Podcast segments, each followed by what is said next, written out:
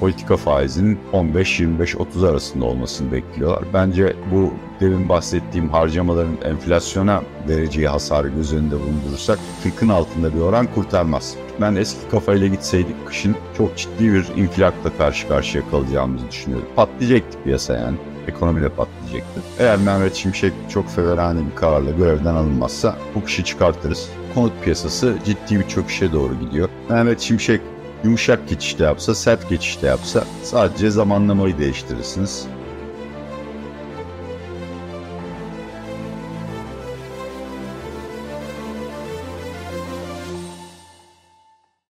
Merhaba Atiye Bey, hoş geldiniz. Merhabalar sevgili Semih, merhabalar sevgili Mesele Ekonomi izleyicileri.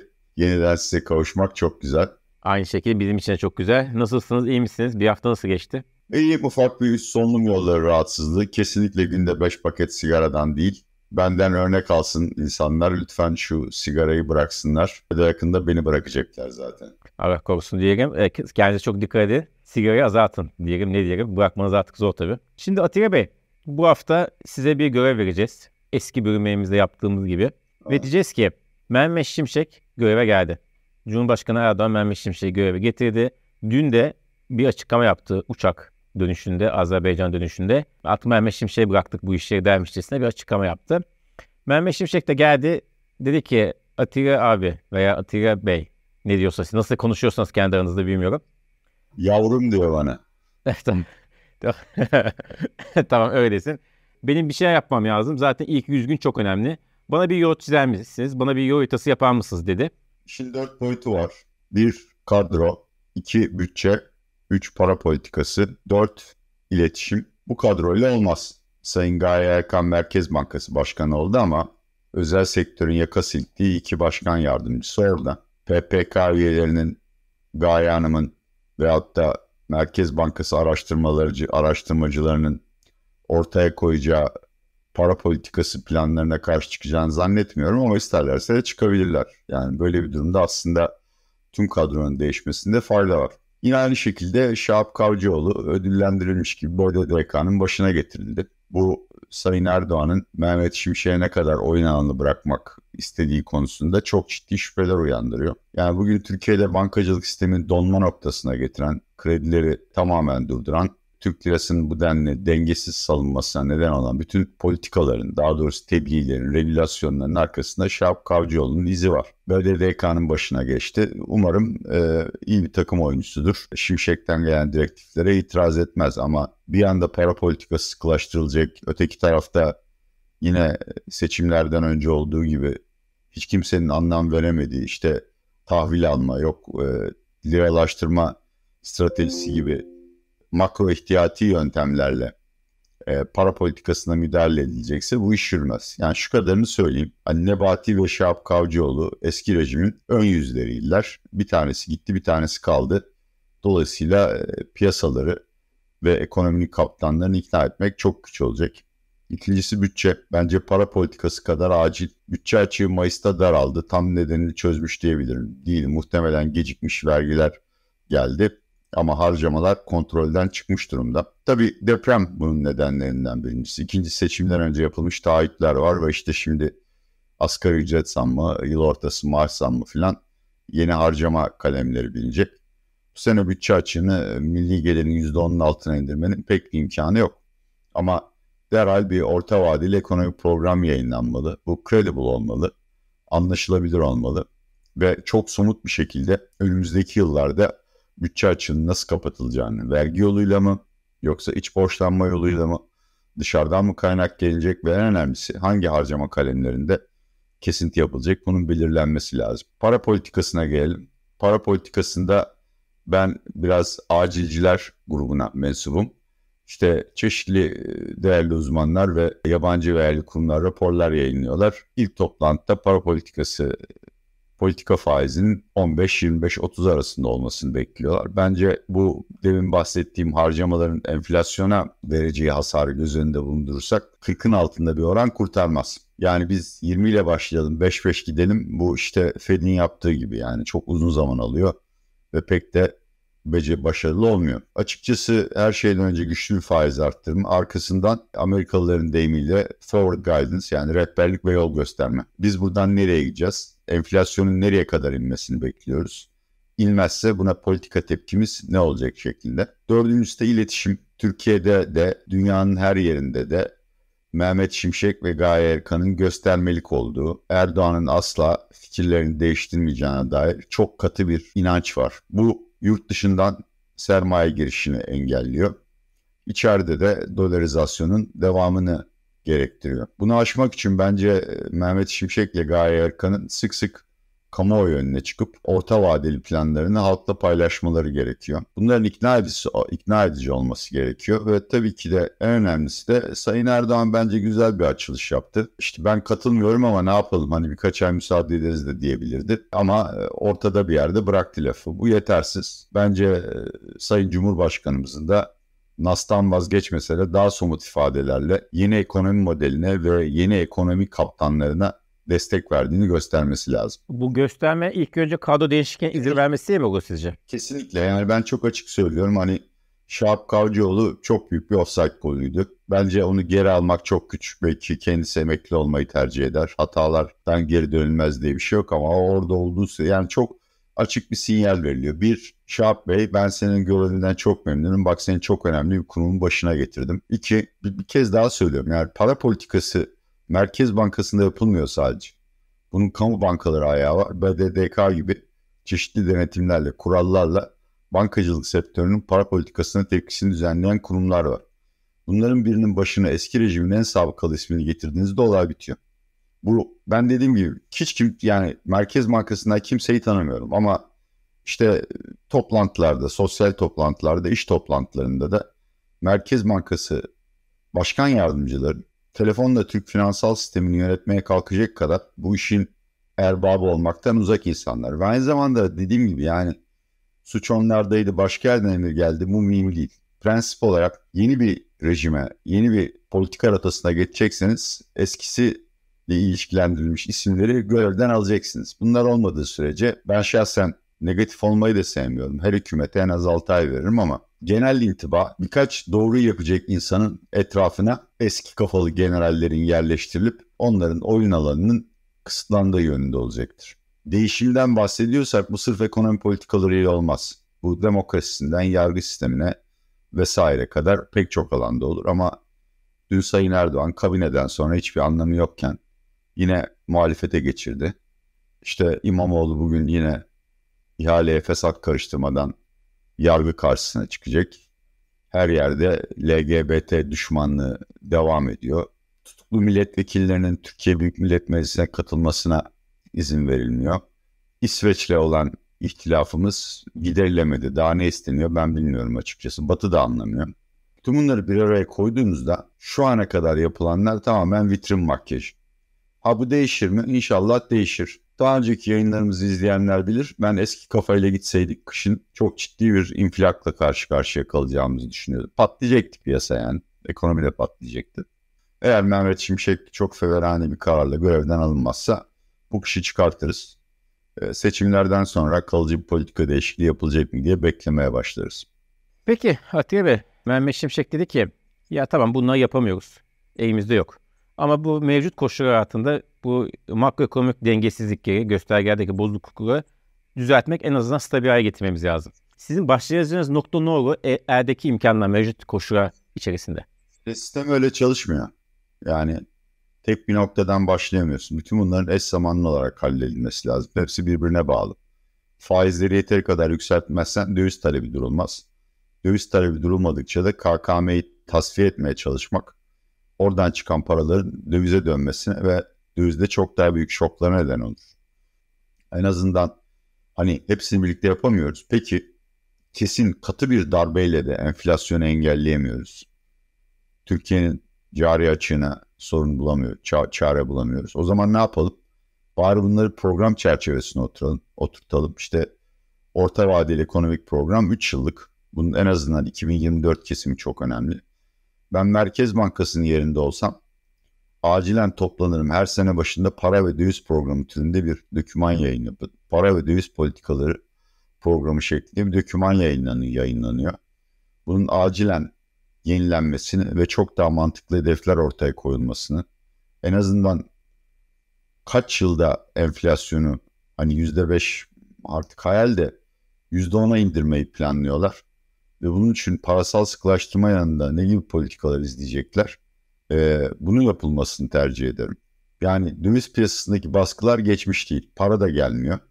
Dolayısıyla siz son bir yılda bizim finansal baskılama, financial repression dediğimiz döviz piyasasında serbest rekabeti ortadan kaldıran hem de banka bilançolarını tamamen donduran e, kısıtlamalardan vazgeçemezsiniz. Geçtiğiniz anda çok büyük bir patlama olur. O yüzden bütün bunların eş zamanlı olarak e, halledilmesi gerekecek. Evet. Peki e, buradan şöyle biraz daha kısa vadeye geçelim. Yine Mehmet Şimşek'in size bir sorusu var. Diyor ki yarın sabah TÜSİAD'da akşam üzeri de banka yönetici genel müdürüye toplantı yapacağım. E, ne söylemem lazım? Valla TÜSİAD açısından bence öngörülebilirlik ve şeffaflık çok önemli. Yani bu yalnız Mehmet Şimşek'in elinde olan bir şey değil. Ee, kabinenin e, her gün değişen ekonomik programlardan vazgeçmesi, bir ortak plan yapması gerekir. Eskiden işte hükümet programı yayınlanır. Şimdi öyle bir şey yok. Yani aslında bu hükümetin ne yapacağına dair hiçbir somut belge yok. İş dünyası açısından tabii ki faiz önemli, kur seviyesi önemli, kredi erişim önemli ama bütün bunların ötesinde öngörülebilir bir rejim önemli. Vergi oranlarına zam gelecek mi? Hangi teşvikler kalacak, hangileri gidecek? Hangi kalemlerde kesinti yapacağız? Para politikasının enflasyonla başa çıkmak için uzun vadeli yol haritası nedir? Şeffaflaşma. Merkez Bankası bilançosunun yarısını anlayamıyoruz. TÜİK zaten bambaşka bir şey. BDDK da eskisi kadar veri yayınlamıyor. Bütçe hesaplarının baştan aşağı elden geçirilmesi lazım. Eğer bunlar yapılabilirse Türkiye'nin sorunları o kadar büyük ki hastayı bir günde ayağa kaldıramayız. Yavaş yavaş göreceli ve katmerli bir, katmanlı bir tedavi uygulamamız lazım. Ama ben size bunun yol aşamalarını ve hatta işte e, kilometre taşlarını söylüyorum. Siz de buna göre kendinizi denk alın. Bankacılarla konuşurken ben Mehmet Şimşek'in mesaj vermekten çok dinlemesi gerektiğini düşünüyorum. Yani bu ekonomi programını seyreden herkes herhalde kredi, mevduat, döviz haberlerini izliyordur. Yani kredi vermiyor bankalar. Bu böyle olmaz ki. İlk önce bankaların bu eski sistemden şikayetlerinin bir dile getirilmesi lazım. Anlaşılması lazım. Banka bilançolarında ne kadar hasar birikti. Ve onların bu kısıtlamaları adım adım geride bırakmak için önerileri nedir? Eğer bırakılırsa ne olacağını hesaplıyorlar. Çünkü bugün bankalarda çok yetenekli insanlar var yani. Onlara da şu soruyu sorabilirsin. Ya ben KKM hesaplarını yani vadesi geldikçe ödeyip kapatacağım. Peki sizce para dolara mı TL'ye mi gider? Şimdi onlar her gün müşteriden flow yani e, emir akımı gördükleri için bu sorunun cevabını çok daha iyi biliyorlar. O dolayısıyla onlarla bir fikir alışverişine girip yalnız para politikasını değil işte artık BDDK'ya söz geçiriyor mu? Yani yoksa aralarında nasıl bir iletişim olacak ama bunların Şahap Kavcıoğlu'na da iletilip muhakkak TCMB ile BDDK'nın birlikte çalışarak bankaların sıkıntılarını hafifletmeleri lazım. Bu arada bankaların sıkıntıları benim pek umurumda değil ama hiç modern ekonomik kredi olmadan büyüyemez. Siz bunlara bu söylediğiniz... Baya böyle bir devlet adamı gibi bir ağırlıkla yani gravitas derler bir Gravitas'la konuşuyorum değil mi? Ben de şaşkınım. Çok sakin, kendine güvenli ve e, devlet insanı ağırlığı konuşuyorsunuz. Beni çok şaşırttınız. Herhalde hastalık sizi çok değiştirdi. Ya çok değiştirdi. Peki Mehmet Şimşek'e şey der, der misiniz? Mehmetciğim başını niye böyle derdi soktun? Derim. Aslında cevabı da biliyorum. Yine de hakikaten onunla bir yüz yüze gelip konuşmak isterdim. Bana sorarsan o da bizim gibi Erdoğan'ın kazanacağına inanmadı. Ha ha dedi. Papaz elinde patladı. Tabii şeyleri değiştirebileceğine inanmış da olabilir. Ama hani Erdoğan'la çok uzun yıllar çalışmış bir insanın onun nereye kadar gidebileceğini bilmiş olması gerekirdi. Belki sorunun parçası değil ama ben çok güzel bir şey var. İşte bizim mahalle kanallarında bol miktarda dinlendiril dillendiriliyor. Efendim işte bunlar Batı'nın adamı. Gayri Hanım'ı da Mehmet Şimşek'i de para simsarları getirdi. karşılığında Türkiye'ye para verecekler. Yani Mehmet Şimşek ve Sayın Gaye Erkan hakkında 101 bin eleştiri yapılabilir ve yapılması da gayet meşrudur. Ama sürekli bir batı düşmanlığı, ekmeğini yediğimiz finansal kapitalizmi kötülemek çok şey yani hani inanılır gibi değil. Türk halkına zarar veren bir yayın yapma biçimi olarak nitelendiriyorum. Bunlar kimsenin adamları değil ya. Şu veya bu sebepten Türkiye'de bir şeyler yapmaya çalışan insanlar. Bence ben şahsen yani hani bu hükümete muhalifim her zaman da muhalif olacağım. Bu kişilere daha önce de yaptığım ve yanıldığım gibi en az 6 ay hatta belki 9 ay bir zaman verme niyetindeyim. Evet, siz bundan önceki Kavcıoğlu dahil olmak üzere hepsine böyle bir süre tanımıştınız hatırlıyorum Berat Albayrak zamanında. Hala her yıl her Noel'de kart gönderir. Allah razı olsun. Çok hatırşınas evet, bir abi. Çok farklı farklı bir ilişkiniz var. Şeyimde çalışma odamda var. Sıcak para. Şimdi bizim bir döviz ihtiyacımız var. Ee, bunu ya ekonomiyi küçülterek ihtiyacımızı azaltacağız ya da bir şekilde karşılayacağız. Ee, ekonomiyi küçültmeyin hem bugünden yarına bir hemen çok o kadar hızlı olması zor. Hem yerel seçim ve Cumhurbaşkanı Erdoğan bunu çok istemediğini biliyoruz. Onu uzatabiliriz. Bu mümkün mü? Türkiye sıcak para akını olur mu yakın zamanda, yakın vadede? Ya uğrar. Yani şu anda hani önde gelen fon yöneticileri ve hatta işte uzmanlar okuduğunda efendim biz kesinlikle olmaz şunu gösteriyoruz bunu istiyoruz. Bunlar palavra. Birisi geldi mi ötekisi peşinden gelir ama bazı şeylerin yapılması şart. Öyle %25 faizi kimse gelmez. İkincisi tabii buna paralel olarak ben döviz TL'nin istikrara kavuşacağını e, şey yapıyorum. Çünkü sıcak paranın bir ülkeye yatırım yapma önemli yöntemlerinden biri hedged carry rate dediğimiz şey. Amerika faizi ile Türkiye faizi arasındaki farkı satın alırlar ama döviz kurundaki dalgalanmaya karşı da opsiyonlarla kendilerini ece ederler.